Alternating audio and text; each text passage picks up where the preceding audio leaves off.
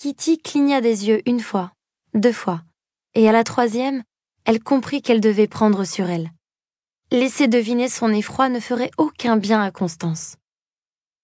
Elle essaya de trouver quelque chose à dire, mais les mots lui manquèrent. Elle n'avait rien de drôle, rien de banal, rien de rien à dire à cette femme qui était son amie depuis dix ans.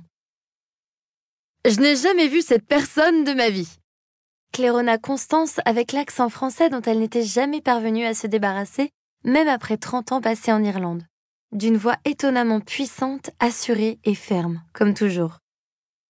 Appelez la sécurité et mettez-la dehors tout de suite. L'infirmière sourit, ouvrit la porte en grand et regagna le chevet de Constance. Je reviendrai, dit Kitty. Elle pivota pour se trouver face à tout un attirail hospitalier. Elle tourna de nouveau sur elle-même à la recherche de quelque chose de normal, quelque chose d'ordinaire et de quotidien sur lequel elle pourrait se concentrer ou qui pourrait lui faire croire qu'elle ne se trouvait pas dans cette clinique puante avec son amie en train de mourir. J'ai presque fini, annonça l'infirmière en glissant un thermomètre dans l'oreille de Constance. Il ne me reste qu'à prendre votre température. Entre, assieds-toi, ordonna Constance avec un geste en direction du fauteuil placé à côté de son lit. Kitty était incapable de la regarder dans les yeux. Elle savait que c'était discourtois de sa part, mais ses yeux allaient et venaient, comme attirés par des forces magnétiques vers des objets ne lui rappelant pas la maladie. Elle se concentra donc sur les cadeaux qu'elle avait en main. Je t'ai apporté des fleurs. Elle chercha autour d'elle un endroit où les poser. Constance haïssait les fleurs. Elle les laissait mourir dans leur vase chaque fois qu'on lui en offrait, que ce soit pour acheter ses faveurs, s'excuser ou embellir son bureau. Kitty le savait pertinemment, mais ces fleurs lui avaient permis de gagner du temps. Il y avait une queue immense chez le fleuriste. Oh intervint l'infirmière. La sécurité aurait dû vous dire que les fleurs sont interdites dans le service. Bon, aucun problème, je vais m'en débarrasser, répondit Kitty en se levant, soulagée de pouvoir s'échapper. Je vais les déposer à la réception et vous pourrez les emporter chez vous.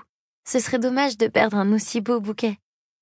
Heureusement que j'ai aussi apporté des cupcakes, dit Kitty en sortant une boîte de son sac. L'infirmière et Constance échangèrent de nouveau un regard. Vous plaisantez? Pas de cupcakes non plus? Le chef préfère que les patients ne mangent que ce qu'il a cuisiné. Kitty tendit les pâtisseries de contrebande à l'infirmière. Vous les rapporterez chez vous aussi constata cette dernière en riant. Tout va bien, dit-elle à l'adresse de Constance. Les deux femmes échangèrent un regard entendu, comme si ces trois mots avaient un tout autre sens, obligé, étant donné qu'elle n'allait pas bien du tout. Le cancer était en train de la dévorer. Ses cheveux avaient recommencé à pousser en plaques inégales, ses côtes saillaient sous l'informe chemise de nuit d'hôpital, et des tubes et des câbles serpentaient depuis ses bras maigres et couverts d'hématomes. J'ai bien fait de ne pas lui parler de la cocaïne planquée dans mon sac, fit remarquer Kitty au moment où l'infirmière fermait la porte derrière elle, et elle l'entendit rire à gorge déployée dans le couloir. Je sais que tu détestes les fleurs, mais j'ai paniqué. Je voulais t'apporter du vernis doré, de l'encens et un miroir. Je trouvais ça drôle.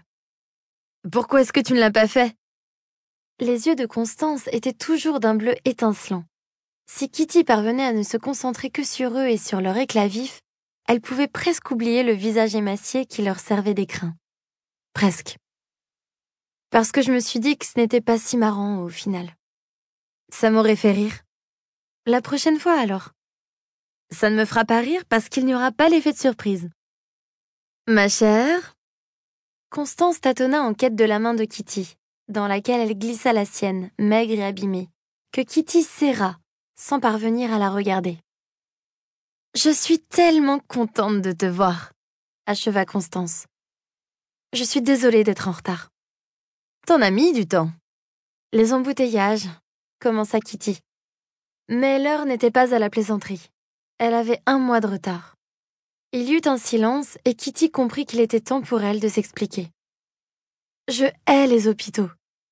Je sais. On appelle ça la nosocoméphobie.